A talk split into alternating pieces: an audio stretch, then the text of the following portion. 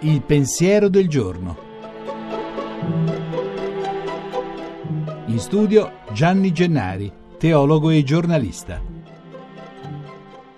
Non hanno più vino. Oggi queste parole risuonano in tutte le chiese al Vangelo. Così Maria di Nazareth avverte suo figlio Gesù mentre sono ambedue ad un pranzo di nozze a Cana di Galilea.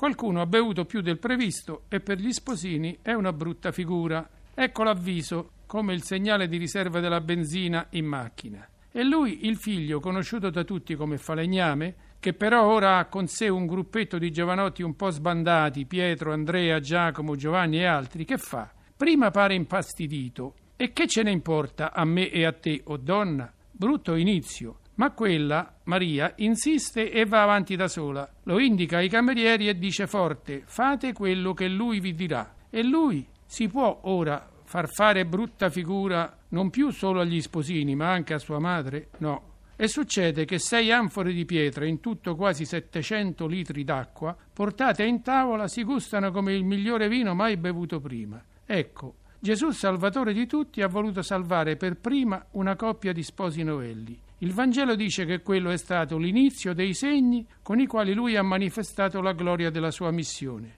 Che diciamo? Abbiamo ancora vino di speranza nel serbatoio della nostra vita?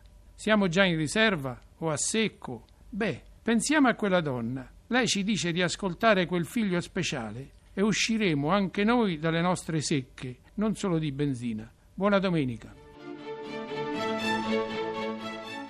La trasmissione si può riascoltare e scaricare in podcast dal sito pensierodelgiorno.rai.it.